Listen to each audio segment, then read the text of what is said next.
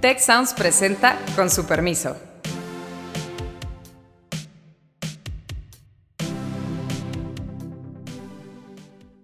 Con su permiso, soy Beata Boina y hoy vamos a hablar sobre la corrupción.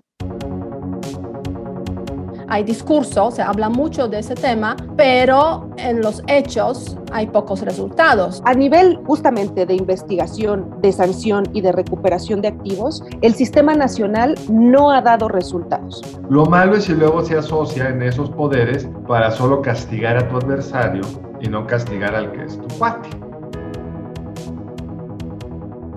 Me acompañan eh, en, este, en esta ocasión Ángeles Estrada, nuestra invitada especial. Ella es líder de iniciativa de transparencia e anticorrupción en el TEC de Monterrey. Bienvenida Ángeles a este espacio. Y también Carlos Elizondo, que eh, nuevamente nos vemos en este, en este capítulo para precisamente tratar el tema de la corrupción. El presidente de México ha anunciado recientemente que el 9 de noviembre va a ir a la ONU para hablar sobre la corrupción. ¿Hay de qué presumir? Es mi pregunta fundamental que en primer lugar pues la dirijo a Ángeles. Muchas gracias, gracias Beata, gracias Carlos por la invitación. Eh, un placer estar aquí con ustedes. Bueno, pues no, no hay nada que presumir por lo pronto ni a nivel nacional ni a nivel internacional. En realidad es que a mí me, produce mucho, eh, pues eh, me, llama la atención y ya quiero saber de qué va a hablar el presidente. Yo tengo mis, mis teorías en relación a, a qué va a mencionar con la corrupción. Sería un yo creo, un desatino estratégico, político, mencionar la corrupción eh, eh, o mencionar que en México se ha hecho un gran avance en temas de corrupción, porque eh, pues es tan sencillo como presentar resultados no solamente de transparencia internacional con el, índice de percepción, pero también los, los indicadores nacionales. El INEGI, por ejemplo, tiene varios indicadores que señalan no solamente que no ha disminuido la corrupción, la incidencia de corrupción ha aumentado, pero también señalan que se ha incrementado el costo de la corrupción. Entonces, creo que em, yo esperaría que el, pues, que el discurso sea más bien un discurso relacionado con, que, esto también es muy importante, eh, relacionado con el efecto que tiene la gran corrupción en el ámbito internacional. Eh, y aquí hay dos cosas importantes. Hay que diferenciar, tenemos que comenzar a diferenciar entre la gran corrupción, la que solamente ciertos, eh, ciertos personajes del ámbito público pueden ejercer por su capacidad política, económica, eh, y la microcorrupción, la microcorrupción en donde estamos nosotros, en donde nosotros, la ciudadanía, somos las víctimas recurrentes de esa corrupción, en trámites, por ejemplo. Y hablando de la gran corrupción, cómo eso se vincula con la corrupción internacional. Entonces, te voy a interrumpir, Ángeles, porque creo que estamos abriendo muchos frentes y entonces va a ser más difícil quizá tratar de entender al presidente. Lo primero, me, me parece que tienes razón, la pregunta de, Beata es clave. El presidente no ha ido una sola vez a la ONU, hay que recordar. No es que va todos los años y ahora decidió ir a hablar de corrupción. Nunca ha ido, nos sorprendió, por lo menos a mí me sorprendió que decidió en este caso sí ir y hablar sobre corrupción. Porque como bien dice, los datos internacionales muestran que no ha habido avance, en algunos temas incluso ha habido retroceso. Pero ahí sí creo que el presidente tiene otros datos, esa es su estrategia mediática. Hay que haberlo oído hoy hablando de los precios de electricidad, con otros datos también, eso es como vive. me da curiosidad, Beata, que nos, cómo funciona la ONU. Creo que conviene recordarle a la gente que cuando uno ve a un presidente hablando en la ONU, solo lo están oyendo en su país.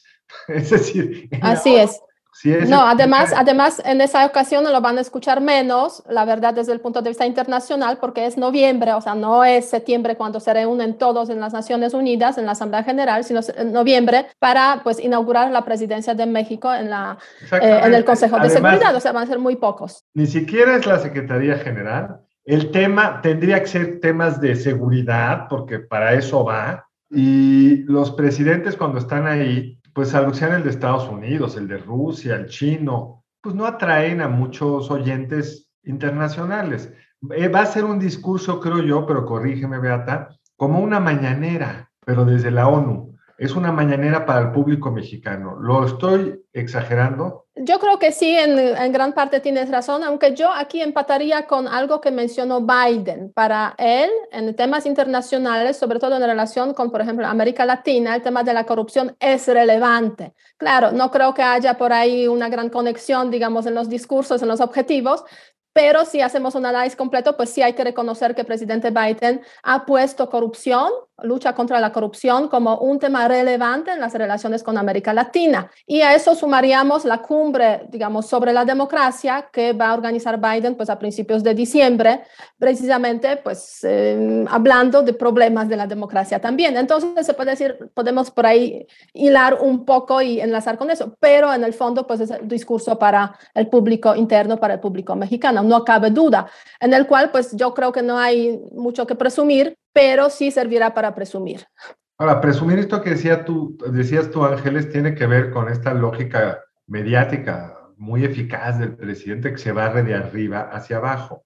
¿Tenemos alguna evidencia que esa corrupción eh, alta de los grandes funcionarios a la que tú mencionabas ha disminuido? ¿Hay indicadores de eso? No hay indicadores, pero tenemos las noticias y los estudios que hacen las, organizaciones de la sociedad civil y, hasta donde se ha visto no se ha disminuido la gran corrupción.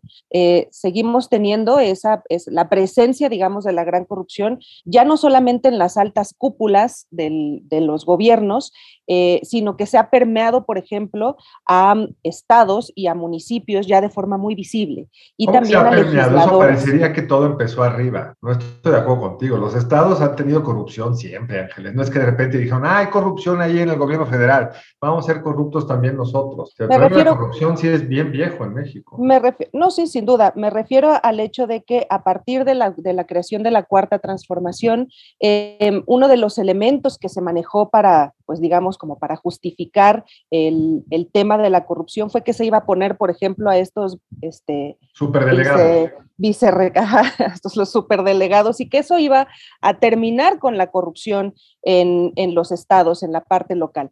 Y lo que hemos visto es que no solamente no se ha terminado, sino que esos superdelegados también están metidos en cuestiones. ¿Hay ejemplos concretos de eso? Sí, bueno, el superdelegado este que al final del día terminó eh, investigado por función pública, ahora no, no recuerdo el nombre, si lo, si lo recuerdan ustedes, por favor, el de Jalisco, que terminó siendo este, exactamente. Y hay otras investigaciones en contra de otros superdelegados. Entonces, a ver, el, yo, yo, yo lo que sí creo es que esta, esta posibilidad de estar en la ONU em, va a servir, como bien dice Beata, para presumir.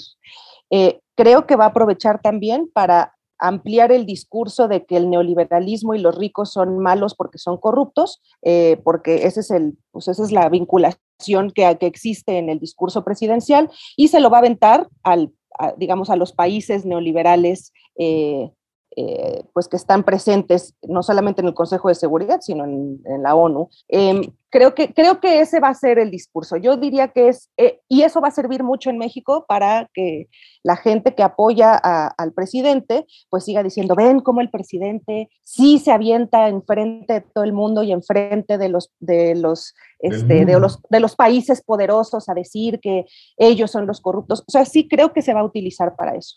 Ahora bien, o sea, obviamente el tema internacional, pues lo, lo veremos en breve cómo, cómo, cómo será la actuación del presidente en las Naciones Unidas, pero no cabe duda que en los últimos momentos tú mencionas que eso puede servir al presidente para, para digamos, dar ese discurso, eh, presumir frente a sus bases. Ahora bien, el tema de Hunan, el famoso restaurante, donde pues se pasea uno de los, digamos, eh, criticados del gobierno anterior, pues la verdad es que está poniendo a este gobierno una situación un poco problemática, porque sí, es cierto, hay discurso anticorrupción, hay discurso, se habla mucho de ese tema, pero en los hechos hay pocos resultados, ¿no? O sea, eh, ni siquiera se ha conseguido de alguna forma solucionar los problemas, los temas de corrupción del gobierno anterior, que eso fue una de las promesas. Hay varios casos, digamos, de corrupción muy cercanos al presidente, incluyendo a su hermano, eh, que se está por ahí investigando y obviamente la corrupción diaria, ¿no? Esa microcorrupción que yo también cuando fui embajadora no tuve ocasión de este, experimentarla, pero ahora sí que he descendido al mundo real, la experimento también de vez en cuando en esas microtransacciones, ¿no? O sea... déjame quedar en lo del Hunan, porque creo que es muy importante eso que, que abriste. Y quizá como recordar que, Ángeles, ese es el gran ejemplo de una investigación mundial que muestra esa colusión entre esta compañía brasileña llamada Oderbrecht y una serie de gobiernos pues, de casi toda América Latina, de muchas partes del mundo. Es la primera, digamos, gran esfuerzo desde los Estados Unidos de enfrentar pues, un tentáculo monstruoso que había construido Oderbrecht. Y lo interesante ahí me parece, Beata, es que quienes dieron el dinero, que confesaron haberle dado el dinero a los Oya, dijeron que ese dinero había sido para contratos que también sabemos los Oya le dio eh, a Oderbrecht en el 2013. Y sin embargo, el uso político que le han dado a los Oya y que por eso puede caminar eh, con toda tranquilidad, ir a cenar, a comer al Hunan, este restaurante chino en, en, las lomas de Chapultepec, en la Ciudad de México.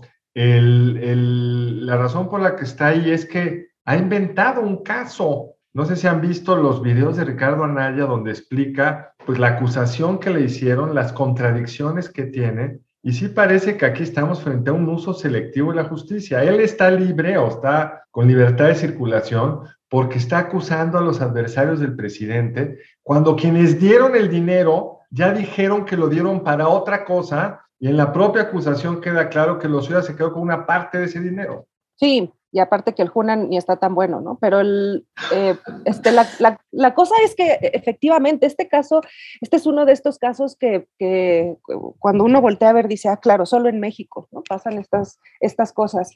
Eh, a ver, el, el caso de Lozoya es, es un ejemplo no solamente de justicia selectiva, sino también de, de, no quiero hacer mi trabajo, ¿no? Específicamente la, la, fiscalía que ya tendría que estar analizando y emitiendo sus, sus, primeros resultados respecto de la investigación, no hemos visto que, que pues que dé pasos, digamos, en ese sentido.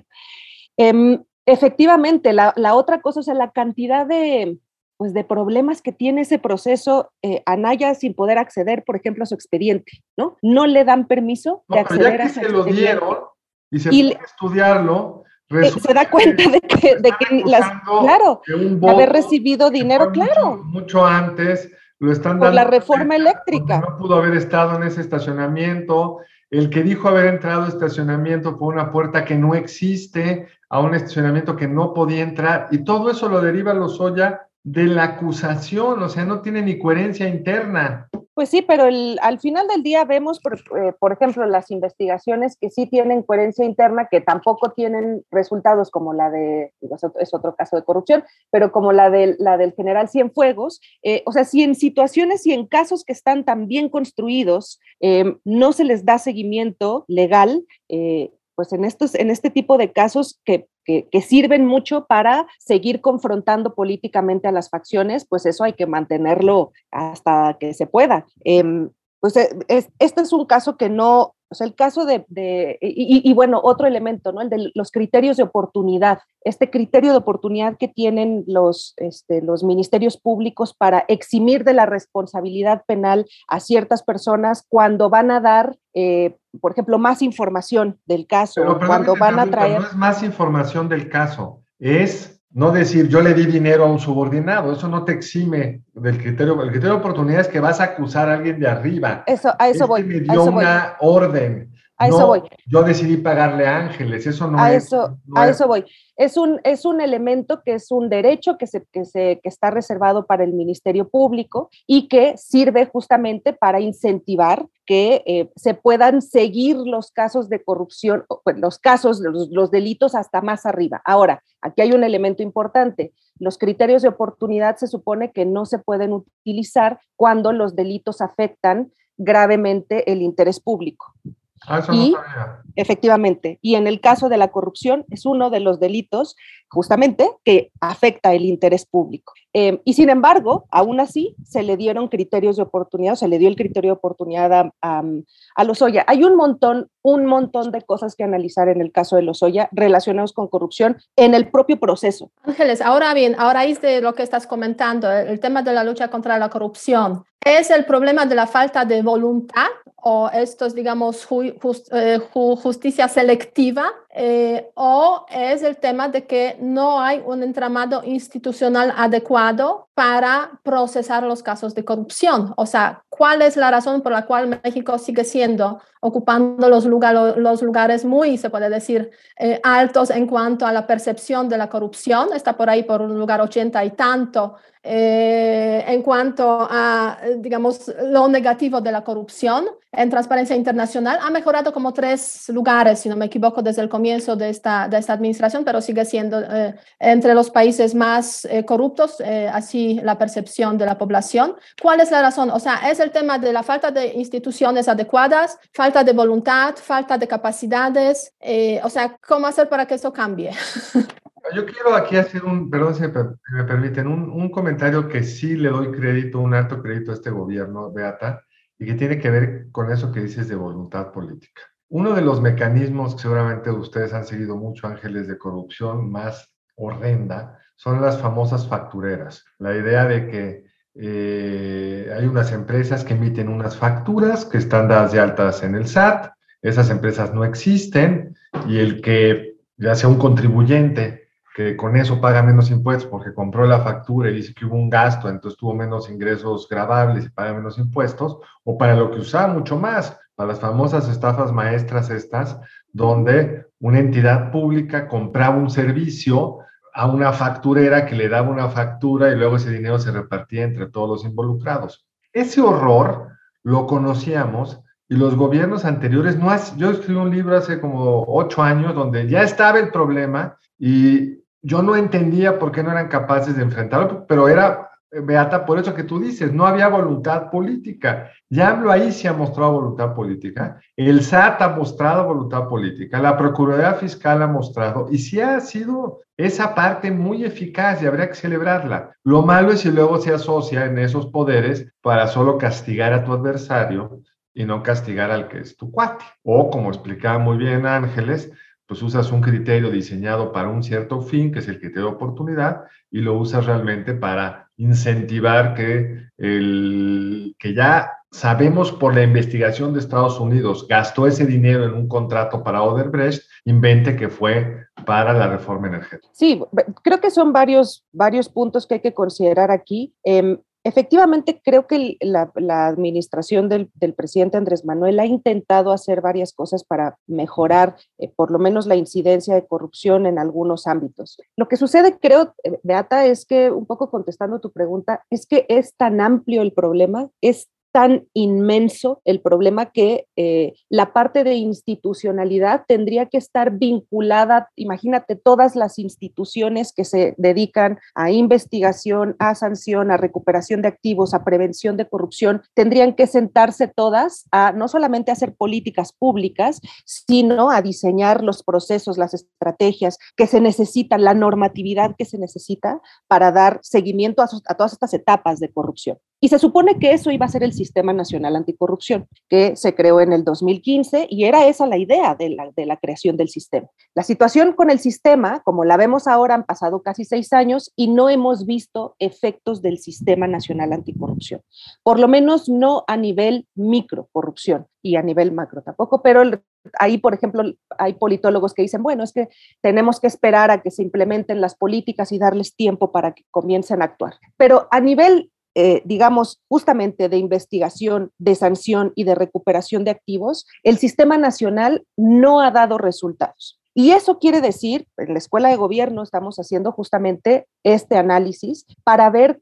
cuáles son los puntos dentro del Sistema Nacional Anticorrupción, que no es otra cosa que traer a la mesa a las dependencias y entidades que se dedican a hacer esto, no a todas, faltan varias ahí, eh, no tienen silla, pero bueno, a la gran mayoría de ellos para que se sienten y platiquen de estos asuntos. Eh, esto es el Sistema Nacional Anticorrupción. Y lo que hemos visto es que ni, ni se sientan, ni platican entre ellos, ni se hablan, eh, ni se pasan información, la, plataforma de, información que se supone que están construyendo sigue construyéndose desde hace seis años y nadie le mete información. Es decir, hay una alta resistencia por parte de las instituciones, no solamente de las cabezas que están representadas en el sistema, de las instituciones de dar información, de transparentarla y de hablar de los temas de corrupción con amplia digamos, con amplia transparencia entre ellos. Es que al final, pues las instituciones son las personas, ¿no? Y yo creo que esa, esa, ese lema aplica mucho más a México y que a muchos otros países, por ejemplo, de Europa Occidental, donde también pues ha habido casos de lucha contra la corrupción, casos muy exitosos. Entonces, en ese sentido, simplemente quizás no hay interés. O sea, la gente está harta, eso sí es cierto, eso se, o sea, se reconoce, se escucha, se, se ve en las conversaciones, pero cuando llegamos a las instituciones que están por ahí, digamos, eh, funcionando porque hay personas que están ahí, pues quizás no hay interés para que realmente cambie la situación eh, o quizás es un monstruo de tantas cabezas que cualquier cosa que se haga, pues es imposible, imposible realmente atacarlo, ¿no? Yo creo que son las dos cosas que tú dices, o lo que ya también lo que dijo eh, Ángeles, pero yo creo que el presidente sí tiene voluntad para cambiar esto, pero tiene una visión equivocada del problema. Bueno, acertada en lo del lavado de dinero y lo de las factureras que ya comenté, pero por ejemplo es un fuerte crítico del Sistema Nacional Anticorrupción. Cree que es una cosa muy abigarrada, muy barroca, y lo es, con demasiados actores, y a él que le gusta tener él el control. Pero ese control personal que le gusta tener sobre los temas no viene aparejado con el desarrollo de capacidades institucionales, por definición, porque como todo depende de la voluntad presidencial, pues se pueden construir esas instituciones porque el encargado de la Secretaría de la Función Pública no puede llevar un caso fuerte sin antes consultarlo con el presidente. Entonces, esa tensión lleva a que las instituciones no se puedan desarrollar. Construimos esas instituciones autónomas o semiautónomas o llenas de pesos y contrapesos, era para que no tuviéramos un presidente diciendo qué se puede hacer y qué no se puede hacer. Pero además, eh, justamente con lo que dices, Carlos, esto es bien importante relacionado con el concepto de corrupción. El concepto de corrupción que maneja el presidente es un concepto que no está relacionado ni con lo que maneja Transparencia Internacional, ni con lo que manejan las organizaciones estudiosos de la corrupción. Adicionalmente, a que él cambia el concepto de corrupción conforme se va presentando la situación. Eso nos va a jugar en contra mucho para la lucha contra la corrupción. Ángeles, si pudieras, porque en la escuela, escuela del gobierno justamente tenemos esa iniciativa de transparencia e intercorrupción, o sea, hablar un poco más sobre esta iniciativa y sobre todo mencionar las redes sociales para que también nuestros seguidores eh, puedan tener esa oportunidad de seguir eh, esas redes sociales y conocer un poco mejor la investigación, lo que se hace en la escuela sobre este tema. Por supuesto que es, eh, pues la iniciativa es la iniciativa de transparencia y anticorrupción, eh, depende de la Escuela de Gobierno y Transformación Pública, pero es el esfuerzo institucional del TEC de Monterrey por crear una ciudadanía más conocedora del tema, pero también em, dentro de nuestras paredes, con nuestros este, estudiantes, con nuestros profesores, desarrollar eh, estrategias de honestidad y de transparencia al interior de la institución. trabajamos con gobiernos locales, con el gobierno federal también, a partir del desarrollo de, justamente del Sistema Nacional Anticorrupción, cómo hacemos, cómo ayudamos nosotros desde la academia para que el Sistema Nacional funcione o para modificarlo. Y trabajamos también con empresas en el desarrollo, por ejemplo, de sus programas de integridad empresarial y eh, de las áreas de compliance como tal dentro de las empresas. Eh, trabajamos con muchos estudiantes, tenemos muchos proyectos que están no solamente trabajando estudiantes, sino dirigidos por estudiantes ah, de licenciatura y de maestría. Eh, estamos principalmente principalmente, eh, estamos en nueve de los 26 campus que tenemos, 27 campus, eh, y bueno, pues las redes, nuestras redes sociales es arroba itac-tech, es, es, nuestro Twitter y nuestro Facebook es arroba, eh, perdónenme, es itac-tech. Ese es nuestro Muy bien, y a eso, a eso añadimos también las redes de las ciencias sociales, arroba C Sociales Tech eh, donde pues obviamente eh, normalmente distribuimos, difundimos también nuestro, nuestro podcast. A raíz de eso también una pregunta a nuestra audiencia relacionada con, la, con el tema de la corrupción. ¿Hay menos corrupción en ese momento que hace tres años? Eh, ¿Sí o no? A ver qué piensan ustedes sobre este tema. Y para ir cerrando, Carlos Ángeles, a ver si tienen algunos apuntes. Pues un último apunte, señalar que el problema tiene una complejidad que le mencionó Ángeles, pero habría que quizás ser la más precisa. No sé los trámites que, en los que tú has tenido problemas de corrupción o interacciones con funcionarios son municipales, estatales, en este caso de la Ciudad de México, o federales. El, el ciudadano en general no sabe y entonces es bien difícil evaluar cuando hablamos de corrupción, quién es realmente la parte del gobierno que es más corrupta, porque asume que si el policía me paró y me pidió una mordida, el alcalde o el jefe de gobierno o el presidente están metidos. Entonces, en los regímenes federales esto abre una complejidad adicional. Sí, bueno, yo, yo diría que eh, yo por lo pronto nunca he sido víctima de un acto de corrupción, ni en esta administración ni en las anteriores. Eh, sí creo que eh, he escuchado desde esta administración mucho más la expresión de la anticorrupción, de la lucha contra la corrupción, y me llama la atención que en los datos se sigan, pues se sigan mostrando los incrementos en la incidencia de corrupción. Em, creo que hay muchas cosas por hacer a nivel universitario, a nivel de instituciones educativas. Creo que tenemos muchas cosas por hacer y que tenemos un amplio espacio de incidencia que tenemos que aprovechar más. Sí, y con este mensaje y el siguiente, corrupción nos cuesta, eh, nos cuesta a todos desafortunadamente. Hay datos muy concretos sobre esto. De hecho, es la segunda preocupación de los mexicanos después de la inseguridad. Entonces, hay que realmente atender ese, ese tema, ese problema. Ojalá en tres años podamos decir, cuando finalice este gobierno, que ha mejorado la percepción de los mexicanos en cuanto a la corrupción, o sea, que haya menos corrupción. Eh, seguiremos observando este tema y eh, con ese mensaje eh, nos despedimos. síganos en nuestras redes, comenten, pregunten. Eh, con su permiso, tengan un buen día, una buena semana y hasta, hasta pronto. Si quieres conocer más sobre el comercio y los negocios, te invitamos a escuchar Territorio Negocios. La experiencia del cliente o del usuario es cada vez más importante. El podcast en el que hablamos sobre las nuevas tendencias de innovación, emprendimiento, finanzas y liderazgo en México y en el mundo. Escúchalo en Spotify, Apple Podcast y Google Podcast. Muchas gracias al equipo del Tecnológico de Monterrey y de Tech Sounds. Productor ejecutivo de Tech Sounds, Miguel Mejía. Asistentes de producción, María Guadalupe Monroy y Marcela Amezquita. Productoras de Con su permiso, Luz María Ávila y Cintia Coca.